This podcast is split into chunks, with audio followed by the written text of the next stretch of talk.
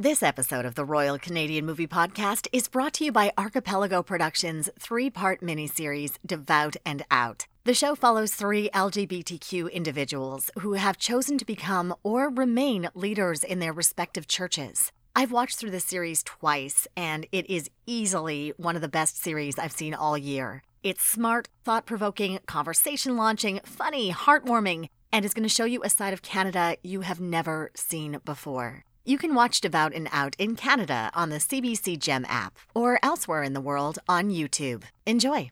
They're, they're pulling two people out of a van! Oh my god! They're fighting! Il s'est coupé les doigts avec ça. Listen, you pervert, why don't you go over to Lambacai? They could use a little of this. This is the Royal Canadian Movie Podcast. Hey there, and welcome to the RCMP. That's the Royal Canadian Movie Podcast. I am your co host today, Becky Shrimpton, and with me, once again, because we've fixed his Skype, is Mr. Cameron Maitland. Hey, dude. I don't know that we actually fixed it. I think it just randomly started working again. Did you give it like a proper kick and you were like, you work for mm. me? I don't know. I just need a new computer, and someday I will get one and stop saying that. And perhaps if people donate to our Patreon, we might be able to get you a new computer and increase oh the Oh my sound god! quality. I think I don't even know if there's that many Patreons in the world. to be fair, it is very expensive to purchase a computer. So, you know what we should do? We should just go to a cabin in the middle of nowhere, work on our paintings, sell them for millions, put our toddlers in danger. It will be I wonderful. see. I see what you did there. Yeah, very, very clever. You should bring on our guest, and we should Yes, appreciate how clever I am too. uh, our guest today is my longtime internet friend slash first time talking to friend.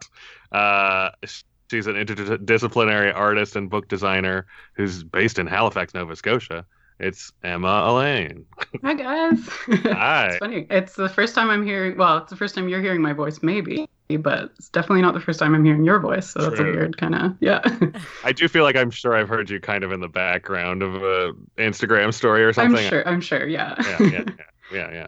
Okay, hold on. You guys have to fill me in on this. How did this work? I don't have friends on Twitter. It, this this concept is Uh, fascinating yeah. to me.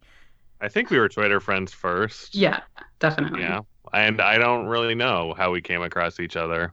We've Um. followed each yeah. other for a long time. Yeah, I can't remember, but I know that it was our our internet friendship has been based on a shared love of many great comedy series, mostly. Yes. Yeah. I think at the beginning it was mostly Children's Hospital, uh, true. Yeah. and other things. Yeah. So that shows how long we've been internet friends. Back, yeah. back when Children's Hospital was relevant. But yeah, we kind of made it. We have mutual friends in real life too, which made it less weird to kind of be better internet friends. That's true. That's very Yeah. true. But I also love this because apparently you guys have similar senses of taste in spooky ooky movies as well as comedy series. So um, I'm going to be talking about children a lot today because, man, this movie fucked me up. Thank you very much. Yeah.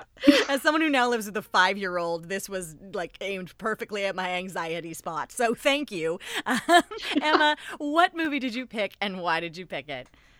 Uh, I picked The Crescent, which was directed by Seth Smith. Um, I picked it partly because it was filmed in Nova Scotia, not really uh, very far from Halifax. In fact, I think it was about an hour away, uh, mostly on a beach. And uh, it just not only feels like a very Halifax movie, it also um, is kind of a representation of the art scene in Halifax because uh, the director, Seth Smith, along with his partner Nancy, who's a producer on the film, um, have a band called Dog Day. The main actor, Danika Vandersteen, is a, a local artist, and pretty much everyone else involved is involved with the either the music scene or the art scene somehow. A very special movie for Halifax, I think. It's a very special movie, period. I have to say, Yeah. I like everyone when I was reading reviews because this came out in 2017. It did the IFC, uh, or it was picked up by IFC Midnight Films and did the TIFF Midnight Movie screening. Everyone was making Babadook comparisons. It's Mhm. Not. It's not even close to what that is. Yeah. Aside the fact it's about a mother and child. So Yeah. Yeah, there's a lot of a lot of child screaming though. That's that's always my less screaming than most of those Babadook ish movies, but there's still a lot of child screaming. Yes. and definitely absolutely. best on the like single mother makes good sort of yes, yeah yes. Mhm. descend slow into Mhm. madness it's i loved this cam how did you feel about it Oh yeah, yeah. No, I liked it a lot, and I definitely like suggest people watch it. Bef- before listening to our talk because we'll probably spoil things. And I also recommend, uh, which we'll probably get into, trying to see it like you know turn off all your lights and turn up the sound and stuff because it's a real like psychedelic experience in some ways too. This falls mm-hmm. into the same category for me as Trevor Juras's The Interior, where it was totally, one of those like yeah. if you watch it with all the lights on with a bunch of people, it's not going to be quite the same. But if you're in the middle of the dark and like there's a thing outside the tent, and all of a sudden he opens the tent and like the weird dude's face just comes in, yeah. Emma, what is this movie about? We've kind of alluded to it. If you want to just walk us briefly through the plot. Yeah, totally. Uh, so it is about. I mean, hard to describe it from the beginning without giving away the ending because it's kind of all hinged on it. But uh, it's about a woman, Beth, uh, who arrives at her mother's house that's on the beach with her son Lowen. And uh, as they spend time in this house, the residents of the beach, who are perhaps neighbors or just, you know, live in the area or whatever, I don't know, start to interact with them and uh, start to interact with them in very terrifying ways at some points. It sort of has this claustrophobic, stuck in a house vibe, while also sometimes they go to the beach, which just seems like an extension of the house. I'm not sure if I, at this point, should give away the ending, but. I think the ending is up for debate because I'm still not entirely clear on what happened, and I think it's completely debatable, mm. and I hmm. love movies like that. yeah, absolutely. yeah. It's I mean, a, a, a, man turns into a crab for sure. Yeah, yeah, that definitely happens. yeah, so the whole the whole movie, you're kind of trying to figure out: is this like a, the afterlife? Is this some type of purgatory? Is this a real space? But there's some psychedelia happening, or you know, some type of dreamland feeling. Um, it feels very disconnected from reality, but with glimpses of reality and of the past. I feel like at the end it's not confusing anymore. I feel like I it, it did kind of make sense, although it is pretty stylized, I guess. It does a really good job. I think the the thing I'm most confused about is the final shot. Not confused, more like I think it's very debatable of the final shot of what that actually means. Um, yeah. And I'm, I'm very excited to get into that. But first, let's talk about the soundtrack because uh, Emma, you love this soundtrack so I do. much. yeah, um, I was telling Cam a couple days ago that uh, so the soundtrack was also written by Seth Smith, who directed it, and, and um, I love his band Dog Day. Um, if you haven't listened to them, they're amazing.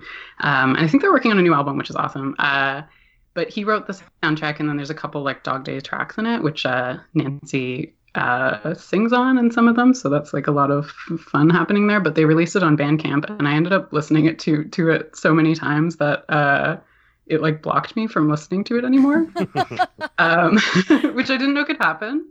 So I was like, oh, you know what? It's only seven dollars. I yeah, it's fair. I'll just buy it. Um, so now I listen to it. I've listened to it a couple times while I've been like on planes or traveling, and it's like pretty ambient and I don't know. It's just like it's good like white noise while still being kind of moody and yeah, I actually listen to it a lot. The opening scenes of this film are marbling. She does this marbling technique with paint, which is very cool and makes for a very neat visual experience. And in the very opening bits, you're watching her marble things, and you're just everything's focused on that while this like very wow wow wow sort of sound goes mm-hmm. over top of it, and it's super freaky, like super freaky. And it makes you think of like um, you know dreamscapes, and when there's like the reds and stuff, it's very visceral, and you're like, okay, I'm looking at like the inside of kidneys all I could think about was if this had like a jaunty ukulele soundtrack, this would totally be the opening for a 70s kids show. Yeah, totally. yeah.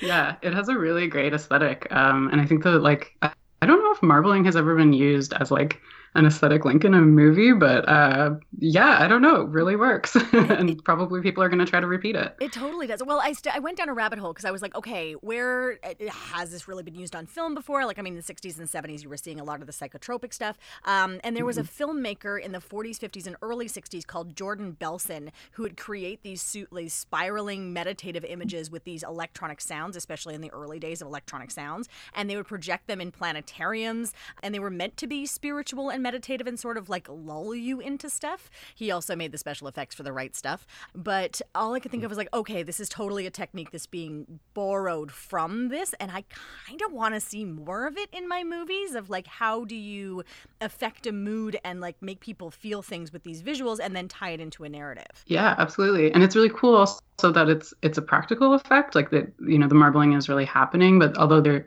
in a couple times uh, like a couple cases they're like layering it you know, twice or three times over itself. So it like looks more complex, but it's not, you know, digital graphics. It's like it's being created through the process of marbling um, that is used for paper marbling, which is also something I know a lot about. How do you know a lot about that? I have training as a bookbinder, and uh, paper marbling is a bookbinder's technique. So um, it fits into the like sort of decorative arts that have to do with bookbinding because paper marbling is something that's done for books. Huh. Now, how many people do you think have been horribly attacked with marbling rakes? Because as soon as, as, soon as I saw them pull it out, I was like, oh, this is a Chekhov's marbling rake. When are we going to oh see this God. used on someone? I feel like maybe zero, except for if you count this movie. You know, it's like I just feel it's like a very funny weapon to use because also it like kind of sticks in his skull yeah. uh, which I feel like isn't a very good weapon necessarily. it's hard to retrieve. It's not efficient. Uh, Cam, what no. did you think of the marbling and the marbling weapon? Oh, I mean, weapon wise, I probably agree with you. It's not so great. Yeah. Uh, I mean, it's it's as good as any other uh, piece of wood with a nail through it, I guess. Yeah. but uh, yeah, no, the marbling was very cool, and and it definitely was interesting because when the film began, I just thought it was a uh, like a psychedelic image, not because I mean that that is pretty much the technique they used to do for psychedelic stuff, the, like oil and dyes. Yeah. So yeah, for it to then be a legitimate part of it was very cool. And then they also pushed it beyond, like you know, you eventually get the weird marbled people. I don't mind a movie full of psychedelic images. Like I guess like the recent example would be Mandy, sort of. Mm-hmm. But I I do like when it has to do with the narrative. You know, it was a lot of it was ocean related or or the marbling related and and that was kind of nice to all make it tie into itself yeah absolutely i also think the the marbling on skin was really awesome um i mean maybe this is like very nerdy marbling information but um i can tell from what they were doing that they're using acrylics um which like I use kind of a water-based pigment and it does not marble on your skin. Like I tried to make a joke, mm. I think on Instagram where I like marbled my hand and I was going to be like, this is just like on the crescent, but uh, it didn't work. Um, so I think they, they use like a special, uh, like water, like not water based, like acrylic based uh, marbling just so that they could marble on skin. And I think it looks awesome. Yeah, for sure. This episode of the Royal Canadian Movie Podcast is brought to you by Archipelago Productions. For over 15 years, the team at Archipelago have been making groundbreaking and award winning films, television, and corporate video for brands like Google, Netflix, Etsy, Time Magazine, and the University of Toronto. Visit archipelagoproductions.ca to find out how they can help you elevate and execute your next video project. Seth A. Smith uh, uses his and Nancy's actual child in this. Woodrow plays Lowen, the little boy. I am not a parent, but I have a five year old in my life. Uh, I know Cam is not a parent. Uh, how about you, no. Emma? What's your child relations at this point, if you don't mind my asking? No, no worries. Uh, I am not a parent, nor do I really have any children in my life right now. So uh, I, yeah, can't don't know anything about parenting. Now, this was written specifically to be a horror film for parents and prey on that particular kind of anxiety. And I certainly found it triggered those things for me. How did it affect you guys? Or did you just have an overall, like, let's not hurt children kind of feeling, which is normal for most humans? yeah, yeah, I think that, uh, just the general. And actually, I, I think compared to a lot of the, uh, like Babadook ish movies. There was kind of a trend of these ones, like Under the Shadow and what was the other one? Um, Good Night Mommy, I guess, mm. where like the kids are a real handful. I felt like this kid was a very normal handful, you know? Yeah. Like it was annoying, but annoying in the way that a single parent would find it annoying, you know? Not uh not over the top. So so you did I feel like I cared more about this kid compared to the Babadook kid who I think I wanted to murder. that kid was just yeah. I feel like I agree. Screaming. Yeah. Yeah. yeah. Um, yeah, I feel a similar way. And also, I think, I mean, even if you don't have kids, you know what it's like to care for something like, you know, other people in your life or uh, pets in my case. I have uh, animals. Having this kind of like burden, but also like, you know, being that you love and having to take care of them and having to like uh, cope with the reality of having to maybe like let go of being able to take care of them in this case. Um, I think you can empathize with that even if you don't have kids. And so I did find it very stressful to watch this. uh, for yeah. me, I think I just get so upset when I watch children having to deal with adult depression and mm-hmm. that there there's so many moments in this where like you're watching him ask if she's okay and she's clearly not okay but how do you explain that level of complexity of emotion to a two-year-old um, mm-hmm. and even watching the way she attempts to explain death to him with like the concept of the cat and is is interesting to watch that kind of adult child relationship on film of understanding deeper intellectual emotionalism which is very disturbing and very sad but also an important part of humanity and how much is he going to remember that at the age of two aside from the fact that you know he's been left to his own devices for three days? Yeah absolutely and does a surprisingly good job of taking care of himself, I must say. Oh man, it's like I am like for a kid. Yeah, well, he's yeah. two, and this is quite pro- possibly like the smartest two-year-old I think I've ever seen. Like he's very yeah. articulate. He asks the right yeah. questions. He knows how to operate a step stool. That's yeah, impressive. Hmm. Yeah, he knows what's food inside the cupboard. Like he didn't get like you know a bag of like uncooked rice or something. You know, he got like, I mean, it's rat, chocolate chips, rat but poison. Still. Yeah, exactly. um, yeah, I also think that there's something to be said that this because this movie does do the fairly rare thing of having the kid alone. Like eventually, the the kid becomes the main character mm-hmm. for a bit of it, which is kind of unusual. So that ha- kind of helps me relate a bit more to it as well compared to those other ones where you're just the kid is just a burden or just a like metaphor. They do a really great job of um, having moments of danger for the kid that don't seem overblown. It's not like Pet Sematary where like the child is actively walking in front of a major truck going through. It's little things mm. like you know when the the cup breaks on the ground and you see the tiny feet coming down and you're like glass glass broken children feet you know and just so many tiny dangers that are there when you're that small and that vulnerable and what they can possibly be. And then when you get to the end and you find out what happened, it's like they were just out for the day. This could have yeah. been he wanted them to go faster. That's it's these tiny little dangers. Yeah, the part where he uh he finds the tricycle in the closet and he's yeah. just like like going back and forth on the landing towards the stairs is like the most tense moment that like also feels very real. Yeah. yeah. It's not a like horror movie moment at all. It's just a yeah. alone in a I mean, other than a ghost maybe giving him the tricycles, like yeah. that, that, that could totally happen. Yeah. This yeah. is also one of the one of the horror films I've first horror films I've seen in a long time that doesn't rely at all on jump scares. All of it is just building dread and building dread, and in that you get I mean, it's not going to be for everybody. There's no question. It's very, very slow. But there's just such a building of tension and dread as like you see the way they interact and they become more and more human and more and more people to you. And then the Joseph character, the man with the beard, comes in who turns into the crab later because of course he does. Um. And then you're like, oh, this is definitely an invasion of this. And the minute he opens his mouth, you're like, this isn't right. There's something wrong. You need to you need to get out of there now. But is he really the bad guy? What is the bad guy? Is there a bad guy? Like like it's just it's so bizarrely constructed in a way outside that we're not used to in horror that just makes it so freaking effective. yeah, well, yeah, sure. uh, yeah, I agree. I the the building of tension is very good because it's it's it's a movie where there's not even necessarily scares outside of what you're talking about where like the kid is kind of going off on his own for like almost 45 minutes i think it's one of those ones where i checked like I, I don't think the cat, which is kind of the first supernatural element, the super creepy dead cat uh, shows up till like till like 45 minutes in of a 90 minute movie. So yeah, you're like you're like not dealing with real horror stuff. It's it could just be spooky or even like you don't even know what kind of horror it is, right? Like you're saying, you're it could be at first you're just she might be stalked or something. The weird doorbell stuff is like all it's I, I don't know what to even call it. It's like like practical scares. Like mm-hmm. everything ends up having a, a rational explanation up to a certain point. So it's kind of interesting that it takes that long, but it does such a good job of drawing you into the story for something that moves so slow. Because normally I think I, I, that could lose me, or I could end up looking at my phone or something.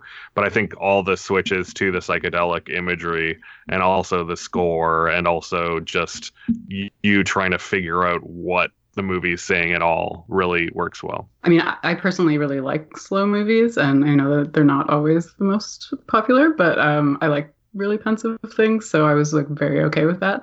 I also think the visuals just like draw you through it, and the sound, like even uh, outside of the score, like the sound editing was really nice. Like there are moments where uh, Joseph, who's the Crabman, his like voice sounds like it's almost um, been like amplified, so that it's like, where is it coming from, or is it like maybe it's coming from like deep inside of his like hermit crab shell or something? You know, it's like I think there's a lot of little touches like that, and uh, the doorbell is also weird because it's not a normal doorbell. Like it's not, not a ding dong No. sound. It's like a terrifying like death sound. and Yeah. that's like one of the scariest parts of the movie in my opinion is like the idea of waking up in the middle of the night and your doorbell's ringing. Well, I mean, you look outside and there's a killer clown, so it's one of those things. yeah. Um, yeah. Apparently, this idea came from like it's it's a horror film for parents, but it came from the idea that apparently Seth A. Smith uh, they lived in a, a, a house when he was a child, similar to what what the what you see in the film. And when he was three or four, he used to sleepwalk, and he actually sleptwalked into the ocean at one point. Um, and he was fine, but like he's always kind of kept that with him. And I'm like, I can't even imagine. That's just terrifying. Yeah. yeah, that's horrifying. But he's just such a fascinating filmmaker and a lateral thinker. So I watched the trailer of his first one of his first films, Low Life, which is about a couple who are addicted to licking starfish for their psychotropic effects. Um, And the entire thing is in black and white. And I'm watching this and I'm watching the visuals, and they're very interesting, but they remind me so much of Mark Borchardt's uh, imagery from the American Movie Guy. And it's very much an experimental film, and like not everybody's going to watch is going to play at very short run theaters. And then you see this, and it's it's still full of like these very poignant visual images. He's using aspect ratios in really interesting ways that are very affecting. Um, the marbling is very cool. The soundtrack's amazing, but there's still a narrative structure to it you can follow along to, and there's a certain quality in in production value that makes it more accessible. And his next film coming out has Michael Ironside and one of the leads from Shadowhunters in it that looks even more like narratively uh, narratively cohesive and not quite as experimental. So I'm wondering what leads a filmmaker to to to have that sort of journey to like go from like super like David Lynchian almost from like going from a Eraserhead to like Wild at Heart. Mm-hmm. I wonder, um, from like a Nova Scotian perspective, uh, like I, you know, I'm really looking forward to Tin Can, the upcoming movie. Um, but I know that all like because my so a friend of mine, Paul Hammond, was the production designer on The Crescent, and um, I've talked to him a little bit about the production of the uh, of the film and everything. Um, and it sounds like every film is a quite a small crew, and despite effects and everything, it's um, it's quite a small group of people that are doing it. Um, and I kind of wonder. A few years ago, the uh, film like credit i can't i don't know exactly the information but uh, a lot of the funding for film was cut in nova scotia and so we lost like a ton of our our funding and so then therefore people stopped filming here Yeah. which is awful for all the people who actually like go through the NASCAD film department and um, and then come out and you know have these jobs and stuff. Had to end up like moving to BC essentially because that was like the only remaining spot that you could get film jobs in Canada, where it used to be a pretty big industry out here. So I kind of wonder like coming from the art community, I can understand like starting with art films, but then wanting to like with your whatever resources they have contribute back to the Nova Scotia film department, like you know the uh, the industry out here, the Nova Scotia film industry. How many people are Um, going to stay and continue? Because I mean, you got people like Jason uh, Jason Eisener who are just killing it. Um, Mhm. So you wonder how much more, you know, because is he going to stay there and continue to produce stuff, kind of like Cronenberg stays in Toronto? Yeah, absolutely. And I think it like really is so appreciated and so welcome when people stay in Nova Scotia at all. um, I know that from experience. Like, you know, I'm from Toronto. I came out here to go to NASCAD and uh, I'm staying in Halifax and like everyone's always like, that's so great. I'm so happy. So do the idea of staying, not only staying here, but like, like as a creative who is like, you know, at this point, at least like nationally, if not internationally recognized, sticking around here and contributing to the culture and to the film industry out here is like, is so welcome. And it's just such a unique place to be. Like, there is nothing that looks like Nova Scotia. It's so specific. Absolutely. Yeah. Yeah. Uh, and it also has this very specific sense of humor. That's why we have Codco. You know, like it's, Yeah, it's you think about how many comedians have come from the Maritimes, and you're like, yeah, it's because it's a very unusual sense of uh, sense of view and point of view. Um, okay, we got to get to the ending and quickly talk about the ending. Oh my God, Spoiler yeah. alert: Go watch this movie. It's on Amazon Prime. For the love of God, it's great. Here we go. What happens in those last few seconds? I mean, I'm starting to think I don't remember the last few seconds. I thought they just got in a boat crash at the end. Oh no, you didn't see the last. think that's little what happened. I it, I just forget it. I guess I don't know. I watched it five days ago. Oh, okay. So yeah, so they get into the boat crash, and it's her that's dead, not him. Yeah. And Lowen is in a coma, but at the very Mm-hmm. end, Lowen um, may or may not come out of the coma, or may just die altogether. And they Oh, leave yeah. that ambiguous, and I don't I thought- know.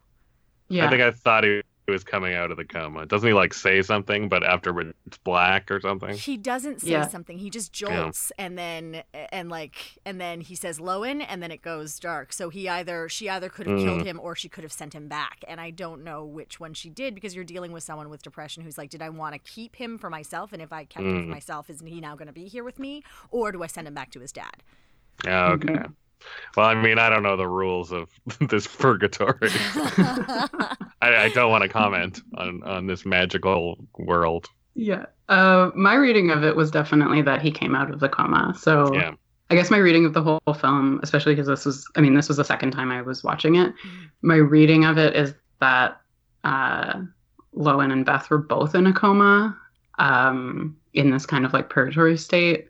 And I noticed this time around that they had a funny relationship with sleeping where she slept a lot more than he did. And he seemed to be like up and running around a lot of the time, which is maybe not typical for like a two year old. Huh. Um, and I was kind of wondering if that was an indication that he was like coming out of the coma through the movie, you know, that he was like, he was sleeping less.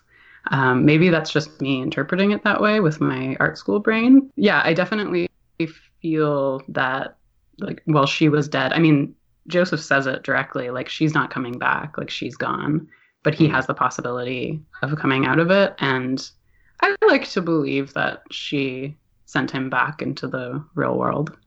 Yeah. I, I would like that too because I mean, at the end, she kind of reconciles herself to being the proper mother, right? Like to be to give Yeah. him the care he actually needs, and he will he needs to actually live his life. Mhm. Ugh. it's, it's so painful and so beautiful and so well done. Uh, that having been said, word favorite moments, guys. I think mine is probably just what we kind of mentioned, where the cat is like tempting him down the stairs. That was just such a nice, tense moment, and creepy, creepy, evil cat. Yeah, that cat looks like it's like 50 years old. yeah. Uh, I think my favorite part is the beginning when they drive in like a what seems like a never-ending spiral. Mm. because sort of they start at the church and then go towards the house and then there's like this really weird moment where it's like it's almost like shining-esque where it's like you've definitely driven more than a full circle at this point out the car window. And so it's like they're like going like it's almost like they're descending into i mean maybe it's hell who knows like they're just sending it into some afterlife or something i think that's like a, that touch really kind of disarms you from the beginning Huh. Uh, yeah, I'm totally there with you, and I love the I love the fact that he he's so aware of how cameras work that he can create those disorienting effects. hmm Mhm. Um, I love that there's a credit for deep sea acoustics for David Barclay. I love that that's a credit. That makes me very happy. Um, Yeah. I I really love the um, the moment where she is smashing his head in. I think that's so cool looking, um, and they did a really great job with that. And uh, I also love the fact that she's smashing a pumpkin and apparently had a great time doing that. Um, I loved that they all lived in a house together for the entire time that they they filmed this, and uh, and that Lowen, uh, the character Lowen, played by Woodrow, would a Karen uh, uh, just like look at her and be like, "Yeah, you're not my mom. My mom is like right over there," and that they could only do uh, things in single takes because they would have to just like set him up and have him go and like hope that he would go in the direction that you would need him to, to go. And uh, Danika would do the whole scene and kind of lead him through the scene and they would just have to hope they would get the the shot they needed and then edit around it. And I think that's really cool. And I've never seen a show use a two-year-old the way it has so effectively and horribly. So that's great I just think it's I just I loved this so much thank you so much for bringing it I will not sleep again uh, yeah, no problem. And also, I'm sorry. no, no worries. This is this happens quite often. All right, we are at the end. Uh, Emma, how do people find you and your work? well, my Twitter is uh, at muhdawn. Um, I'm not going to explain why, but it's M U H D A W N. Um, if you want to see some of my melodramatic tr- tweets, uh, my Instagram is e.allain, A-L-L-A-I-N. And uh, my website's also eallain, E-I-A-L-L-A-I-N dot com. Um, yeah, I think that's all of it. Great. How about you, Cam? I'm just at CamFess on Twitter. That's probably the best place to find me. Uh, and yeah, all my other written stuff is at hollywoodsuite.ca. Fantastic. And as per usual, you can find me on the Twitters at Liz Shrimpton. That's the masculine description over there. I think we may or may not have mentioned that we have a Patreon. So if you're liking the work that we're doing and want to keep it going, shoot us a donation. We are very happy to have them. Any and all donations welcome. Uh, otherwise, come visit us on Twitters at RCM Pod. We're happy to chat with you. I think that's just about everything. So, guys, do you want to go get a moose head? yes. Excellent.